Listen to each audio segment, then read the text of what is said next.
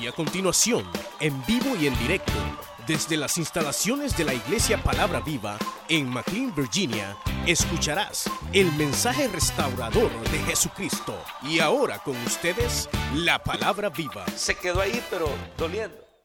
Pero mientras el servicio estaba desarrollándose, a él se le olvidó que estaba muy mal de salud, porque de una manera milagrosa Dios lo había sanado. Aleluya.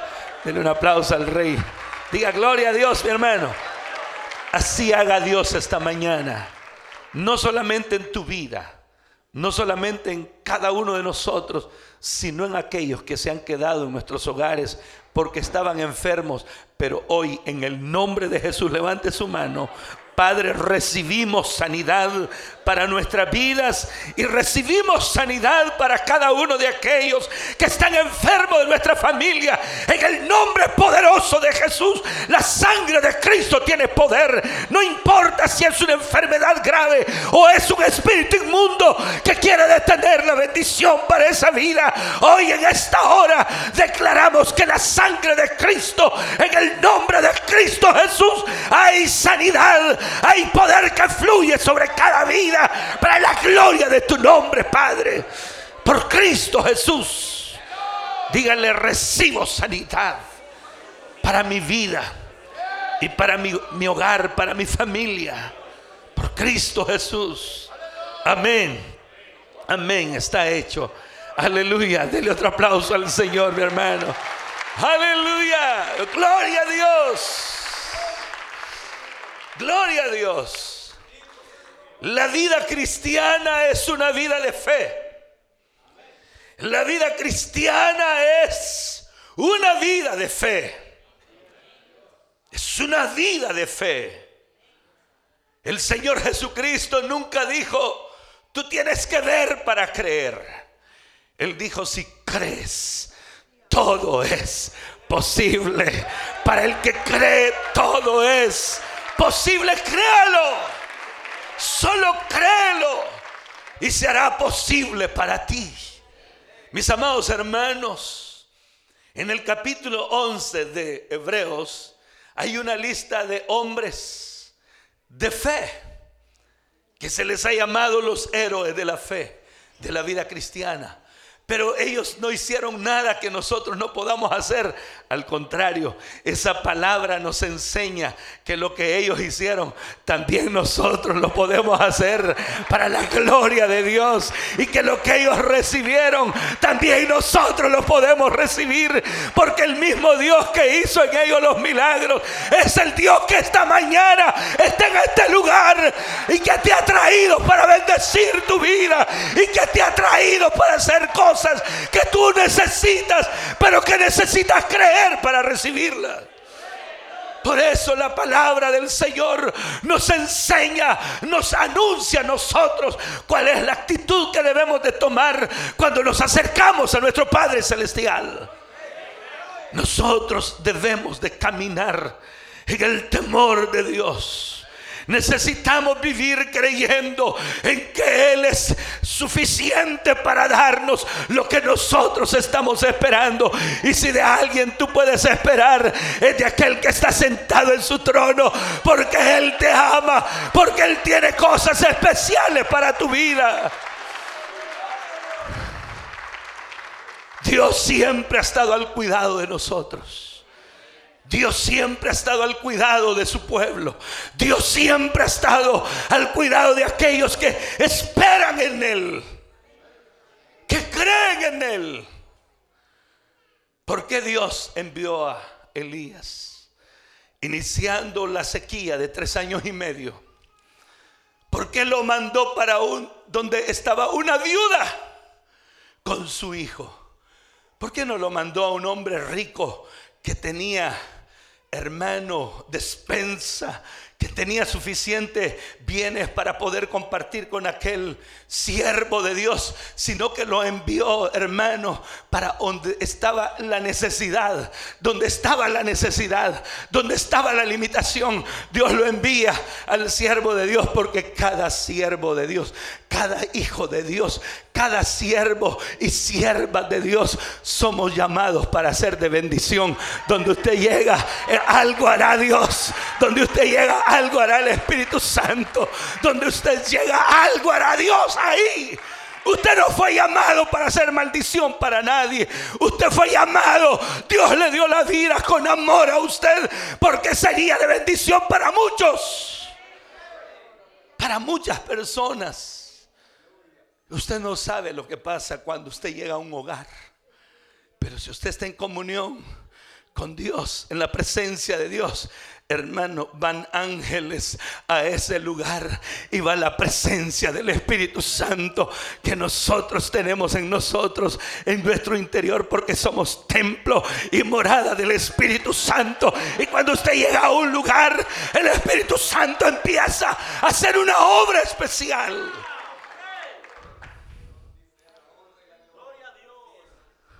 Una hermana nos llevó donde estaba un hombre como a una hora de camino donde nosotros vivíamos,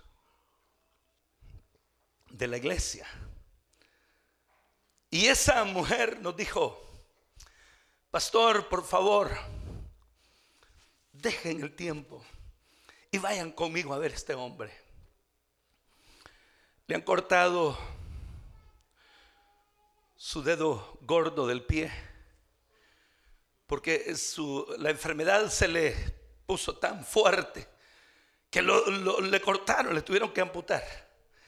Aquel hombre, cuando nosotros llegamos, mi amado hermano, no habíamos orado, no habíamos tomado la palabra para leerla, solamente habíamos llegado a su casa.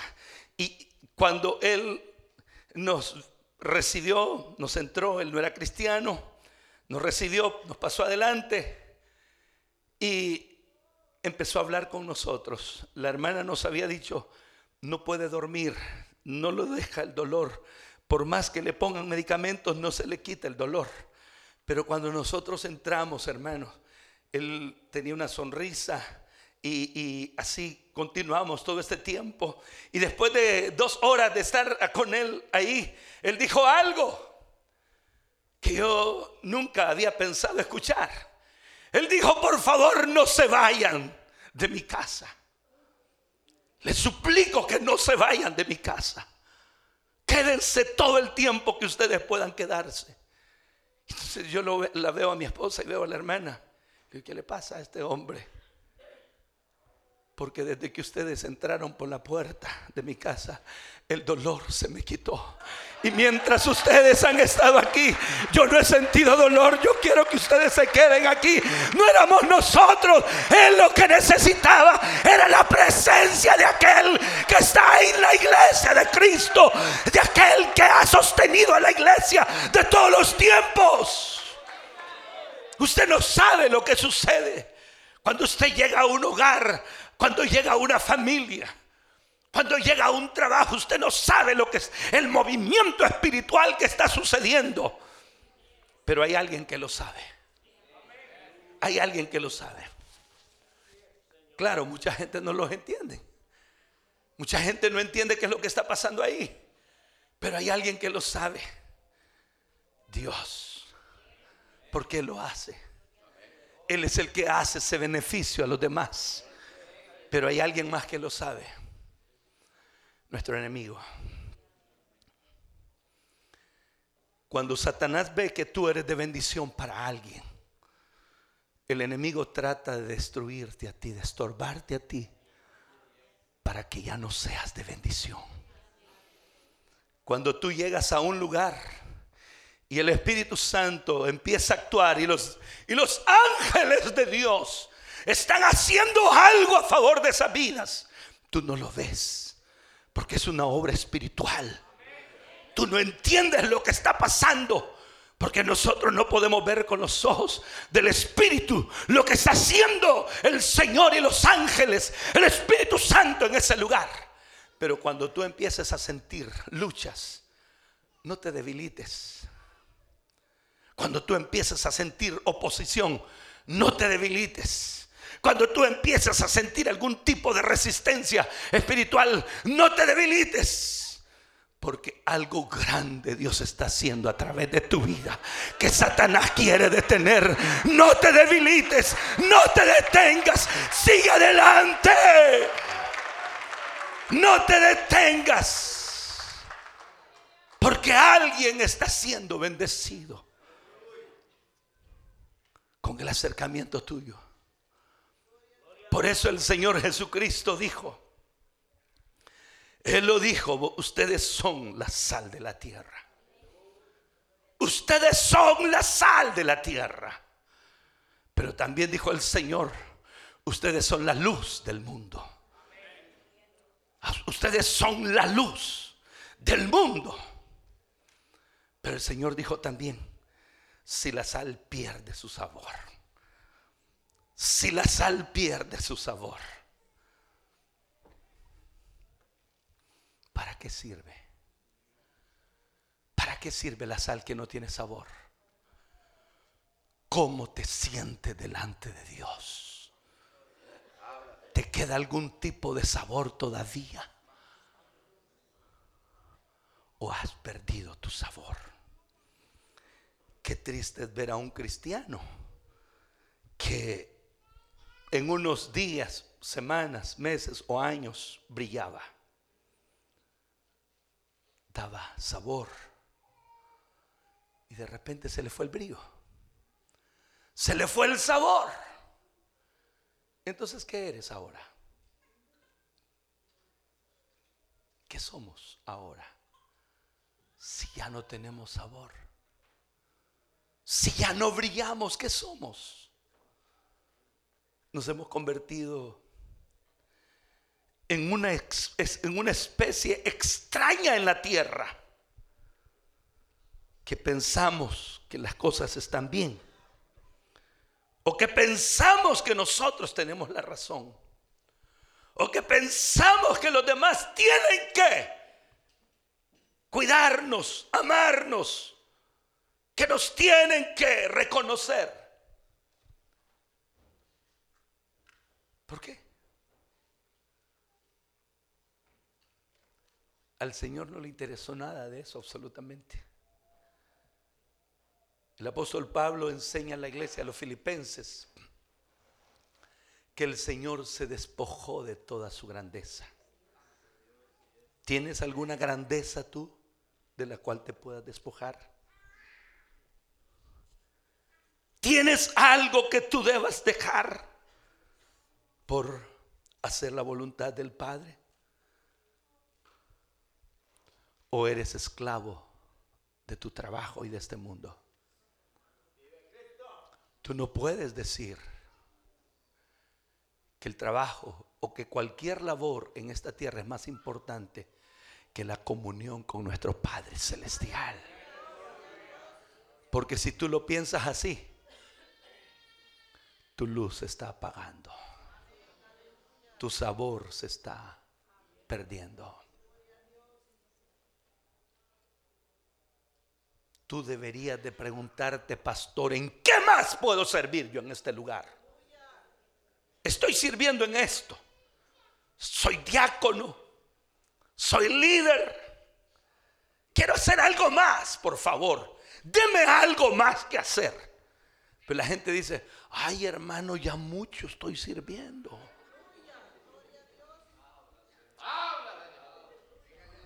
Soy líder y ahora me quieren poner de, de diácono. No, por favor, tenga misericordia de mí, dicen algunos. Es líder y llega tarde a la reunión. Es líder y no estudia la lección. Es líder y no dirige bien el grupo. ¿No será que no eres líder? ¿No será que tu sabor se está disipando?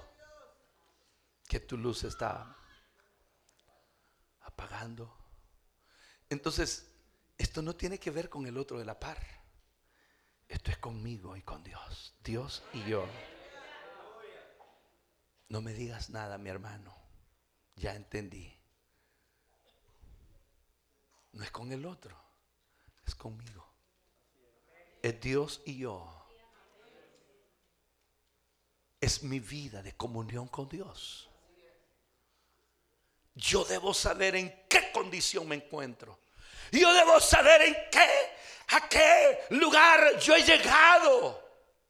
Como cristiano y siervo de Dios debo entender que hay algo que Dios espera de mi vida. También debo entender que estoy haciendo por eso, por lo que Dios está haciendo, por lo que Dios demanda en mi vida. Yo le testificaba a unas personas acerca de lo ocupado que Dios nos permite estar allá donde nos ha llevado. Y me dice esa persona: ¿y cree usted que no me puede dar a mí trabajo también y a mi esposo? Yo pude responder de una manera grosera, porque le dan ganas a uno agarrar del cuello a esa gente que ven las cosas de Dios como business. Aquí no vas a ganar dinero, pero tienes una mansión en la, en la eternidad de gloria. Aleluya. Aquí no te van a pagar un cheque, pero vas a tener la vida eterna. Tienes a Dios contigo. Y yo le dije: bueno, nosotros estamos trabajando, haciendo la obra de Dios. Si usted, si Dios la llama a usted y a su esposo, bien puede. Claro que sí. Sería una bendición que estuvieran con nosotros también allá.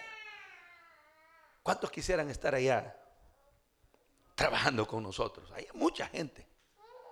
Hay muchos lugares donde todavía no se ha evangelizado. ¿Alguien se dispone? Santo Dios, yo pensé que me iban a decir: hermano, anóteme a mí. ¿O ya entendió el mensaje?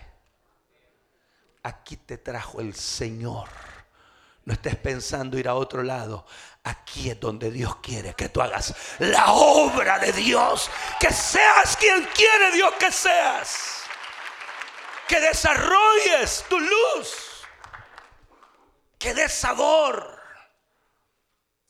No es: hermano, quíteme de aquí porque aquí, no, no creo que, no, no creo que yo haga algo aquí. Mejor yo en otro lugar, por allá he visto un lugar que ahí sí.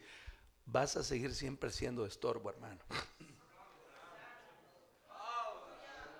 Si no vives como debes vivir para Dios. O sea, si no hacemos lo que Dios quiere. En cualquier lugar donde vayamos, serás luz y serás sal. Donde quiera que tú vayas, algo sucederá cuando tú llegues. Aleluya. Dele otro aplauso al Señor y dígale: Señor, gracias. Gracias, Padre. Aleluya. Algo va a ser Dios. Algo hará Dios contigo. Por algo Dios te moverá. Por algo Dios te llevará. Por algo Dios te orientará. Aleluya. Donde Él quiere llevarte. Cuando pensaba en este esta palabra que hemos leído, si usted ve conmigo, verso veinticinco dice: sabiendo Jesús, ¿qué dice? Hermanos, ¿están leyendo conmigo? Verso veinticinco: sabiendo Jesús, ¿qué? Los pensamientos de ellos. ¿Qué le dijo el Señor? Todo reino dividido contra sí mismo es asolada, es asolado. Y toda ciudad o casa dividida contra sí misma, ¿qué? No permanecerá. Ahora entendió por qué hay tanto lío en su vida y en su casa y en la ciudad. ¿O no? Lo volvemos a leer. andarán dos juntos si no estuvieran de acuerdo?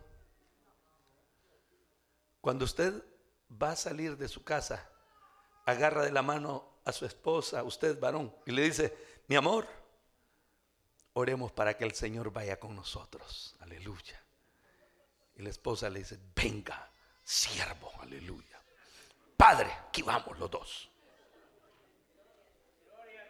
Cuando usted, sierva, sale de su casa, le dice a su amado esposo, aleluya: mi amor, no demos un paso afuera si no oramos. Venga, Padre, bendice a este siervo tuyo, úsalo. Si se le aparece un demonio, que tenga la autoridad de reprenderlo. Si hay alguien enfermo, Padre, que este hombre de tuyo, aleluya, eche fuera toda enfermedad. Amén. Vámonos, hijo. Así salimos de los hogares. ¿Por qué se ríen? ¿Por qué se ríen? Porque uno sale primero todo bravo. ¿Qué? Si querés, quédate ahí vos. Yo me voy a ir, a mí que me importa que te quedes. Y vos andate, malvado. Y vos quedate ahí, bruja. Y vos, demonio, andate. Por favor, ¿cómo va a estar? ¿Cómo va a estar el Espíritu Santo en esa relación si nadie está invocando el nombre de Dios? Dios quiere que nosotros estemos unidos, estemos unidos, porque casa dividida contra sí misma no prevalece. Que estemos unidos en el mismo sentir, y que asimismo estemos unidos al Señor Jesucristo, al Espíritu Santo. El Señor Jesucristo es maravilloso. Con qué amor nos ha tratado siempre. Y en la oración al Padre le dice: Padre, guárdalos, Señor, guárdalos. No te pido por los millones que están en el mundo, te pido por estos. Santo Dios, te pido que los guardes, Padre, y que sean uno, Padre, así como tú y yo somos uno.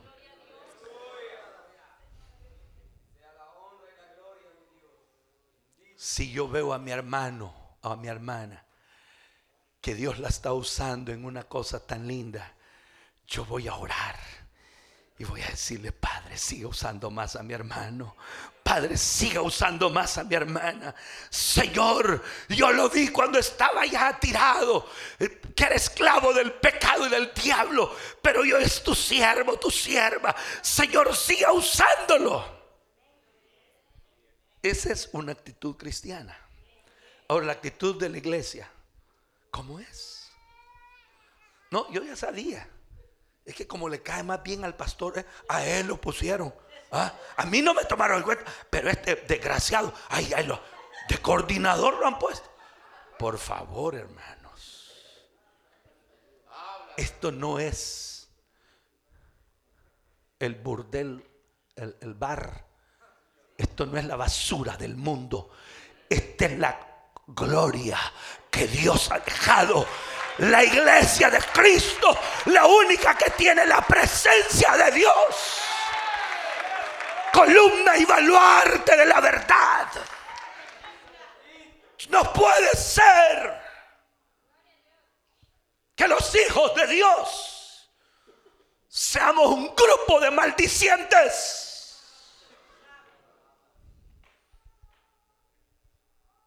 Dañinos, ofensivos. No puede ser que la iglesia de Cristo no sea santa. No puede ser que la iglesia de Cristo no vive en temor de Dios. No puede ser que la iglesia de Cristo tenga odio, sea aborrecible.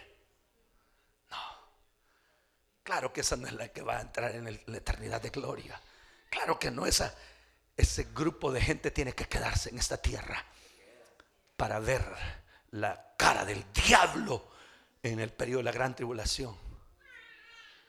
Pero los santos y fieles, los que se han guardado en el temor de Dios, y los que anhelan y oran porque la iglesia de Cristo cada día sea más fuerte, esos van a volar el día del arrebatamiento de la iglesia. No se quedan en esta tierra, esos se van.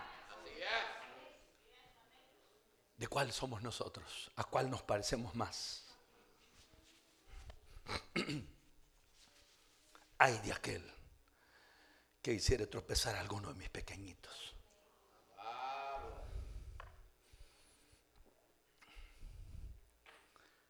No vaya a ser lo que hizo un hermanito. Invitó a una persona a la iglesia y le dijo: ven, quiero que te vayas a gozar conmigo. Cantamos, oramos, escuchamos la palabra, nos edificamos, hay de todo, hay bendición de Dios. Y el otro, que no sabe nada, le creyó todo lo que le había dicho y se fue. Llegó a la iglesia, pero de repente vio a un hermano por ahí que le caía un poquito mal, poquito, solo un poquito. Y en el camino de regreso, como lo había llevado en su carrito, ¿verdad?, le iba diciendo: no, ahí en la iglesia hay de todo, unos demonios ahí. Predicó a alguien que no le caía bien, hasta los que predican, unos desgraciados. Y el otro, que le había creído que en la iglesia era todo bien lindo, al regreso le borró todo lo que había recibido. No podemos ser tropiezos para nadie. No debemos ser tropiezo para nadie. ¿Qué pensará Dios? Que lo que hacemos con las manos lo destruimos con los pies. ¿Qué dirá Dios de nosotros? ¿Estará contento?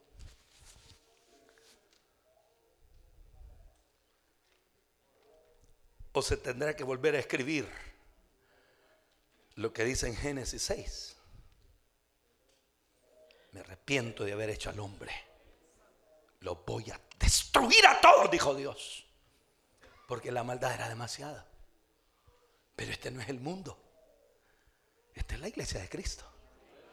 ¿O me equivoco? Gracias a tres hermanitos que me dijeron amén. Los demás saben la verdad, aleluya, que alguien puede estar viviendo sin temor, sin reverencia, sin cuidado de Dios. ¿Cuál fue el problema de estos hombres? Ningún problema tenían ellos, solo estaban pensando, solo estaban pensando nada más. Así dice, ¿verdad? Ellos no habían hecho nada malo, hermano, solo estaban pensando. El problema de la gente es que no sabe que el Rey conoce los pensamientos nuestros. Entonces, cuando tú vienes a la iglesia, ¿cuál es tu pensamiento? ¿Cuáles son tus pensamientos cuando vienes a la iglesia? Entonces, uno viene a la iglesia: voy a llegar lo mejor que pueda. Vamos a ver cuántos me dicen: hermano, ay, el último grito de la moda se puso usted. Arrepiéntete de tus malos pensamientos para que sea Dios obrando en tu vida, transformando completamente lo que debe ser quitado en nuestra vida. Necesitamos darle un espacio a Dios en nuestra vida, para que nos toque, para que nos transforme. Les decía que esta es una obra de fe. Esta es una obra de fe. Si nosotros nos ponemos a ver cómo vamos a, vendrán o no vendrán los hermanos, ¿será que alguien se va a convertir? ¿Será que alguien va a ser fiel con los diezmos, dicho sea de paso, hermano.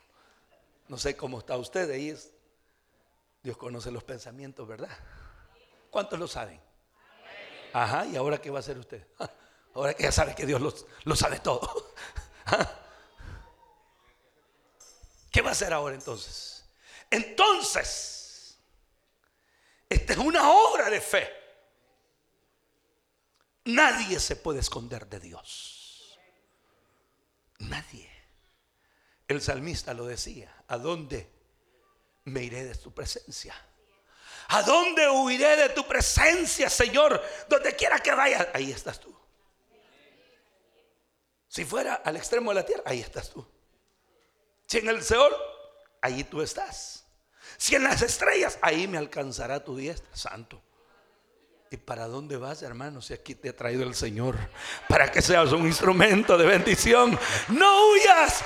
Define tu vida delante de Dios y sírvele con amor y entrega al Señor. Y lo dice la palabra. ¿No he visto qué?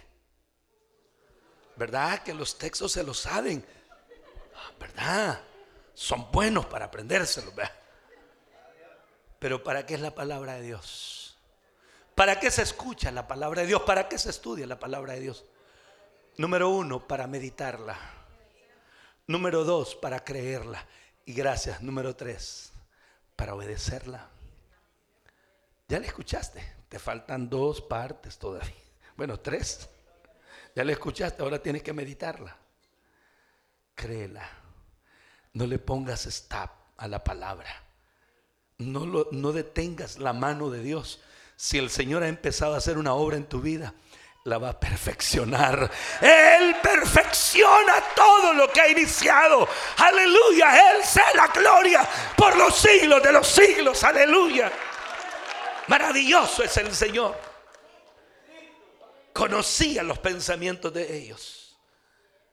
Entonces tú no puedes estar a la par de un hermano pensando en mal de él, viéndolo así.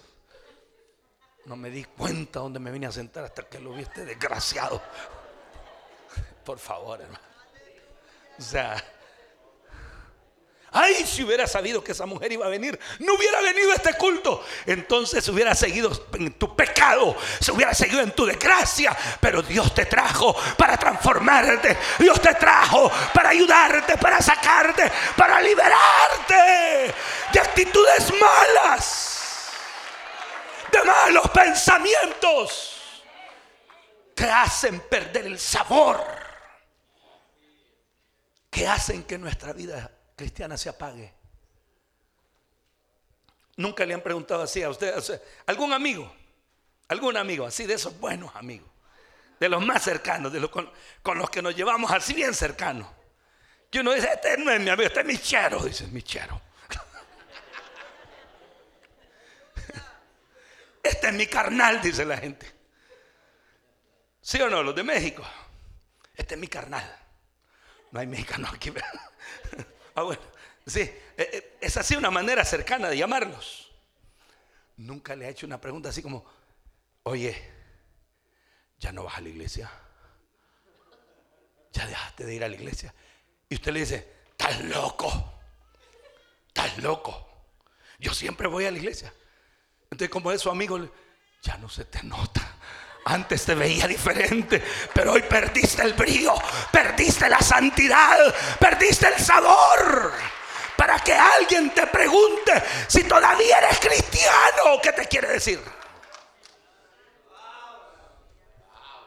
Y la gente dice: este hijo del diablo lo que me está diciendo. Hijo del diablo, cuidado. Es el Espíritu Santo el que la está usando. Es el Señor el que te ha puesto ahí a este, para que te diga: te estás apagando, muchacho. Tu sabor se está perdiendo. Yo no sé cómo está usted, pero la radiografía la hacen allá arriba, mi hermano. Allá, allá arriba la hacen. Escáner completo. Pensamientos, sentimientos, intenciones, actitudes. Yo no sé usted si alguna vez ha traído a aquellos que les dicen, como que le dice ahí, se, se me ha olvidado, me acuerdo cómo es que le dice, timpirincha, no sé cómo. Pero son unas cositas que tienen cuatro puntas que se tiran cuando usted quiere vea que alguien se quede ahí con una llantita pacha. Hay gente, sí, mi hermano, no cree que no. Sáquenlos y bótenlos ahí en la salida. Se anda con esas cosas, pero también si trae malos pensamientos no puedes tenerlos aquí. Eso te va a estorbar para que Dios haga la obra que quiere hacer en tu vida. Tú tienes que estar limpio completamente. Tienes que ser transformado completamente. Dios tiene que terminar la obra en tu vida para que seas el siervo que Dios quiere usar. No, no podemos nosotros ser iguales. Entonces, el Señor les reveló a ellos que no se le ocultaba nada, y les dijo esas palabras: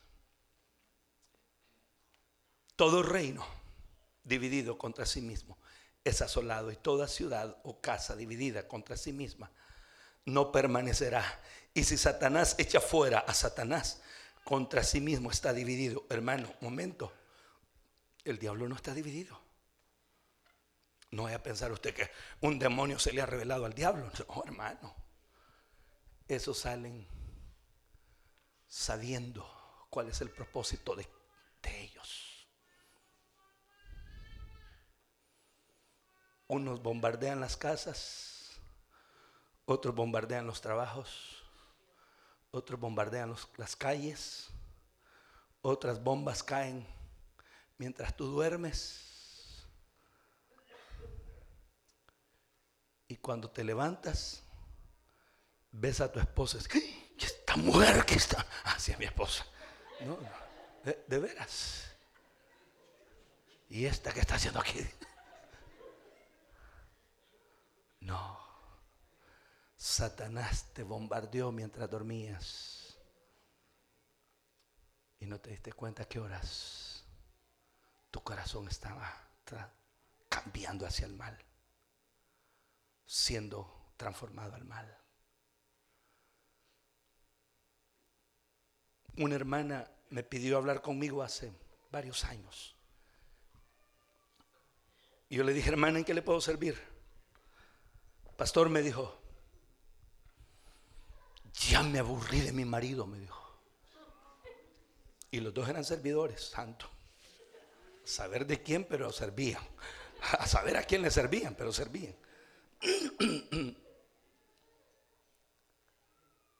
¿Qué piensa hacer, sierva? Por ahí he visto uno mejor que él, me dijo. Padre, ¿qué, hermana, Dios mío, ¿qué, qué está diciendo usted? Aunque no lo digan, Satanás tira dardos de fuego terribles. Cuando usted empieza a ver a su esposo un poco raro, yo no sé, me acuerdo que era diferente, un poquito diferente, un poquito. Cuando te conocí, le dicen, hoy no sé qué te está pasando, hijo. A saber qué le está pasando a usted en el alma, en el corazón. Igual los hombres. Igual. Igual. No diga nada. Cállese, aguántese. Porque es cierto. Es cierto, Dios conoce cada corazón, cada alma que hay. Pero si tú estás sintiendo algo de eso, Satanás está a punto de destruirte. No voy a seguir porque sé que hay llamados. La próxima vez que Señor nos, nos conceda, quizás vamos a seguir con la segunda parte. Pero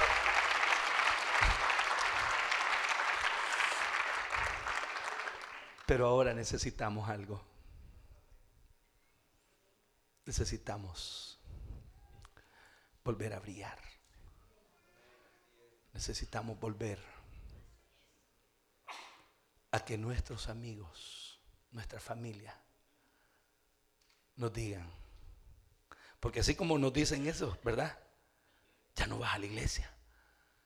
También hay alguien que nos acerca y nos dice, ¿verdad que es? Oiga, salud, hermano. Pero nos dicen, oiga, nos dicen así, mire, estás orando más, ¿verdad? Estoy viendo. ¿Sí o no? Hay gente que sí le dice a uno, hermano, usted está orando más, ¿verdad? Y uno, como sabe que apenas ha empezado con una su media hora, ah, hermano, yo siempre lo he hecho. Ah, ya, ya empezó a mentir otra vez. O sea, cállese, solo diga gloria a Dios.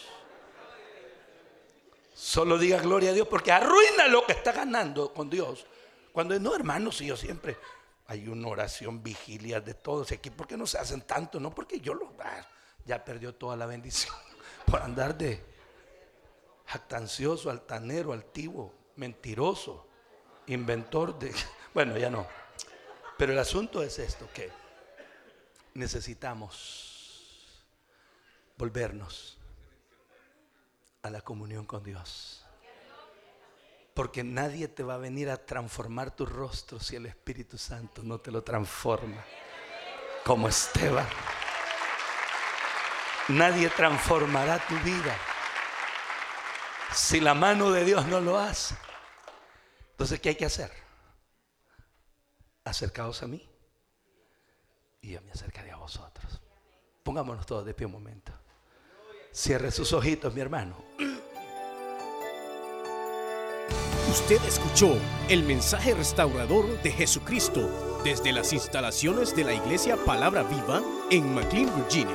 Si este mensaje ha sido de bendición para su vida y necesita oración, contáctenos al teléfono cinco siete uno, seis tres tres, cero cuatro seis nueve, cinco siete uno, seis tres tres, cero cuatro seis nueve. Que Dios le bendiga.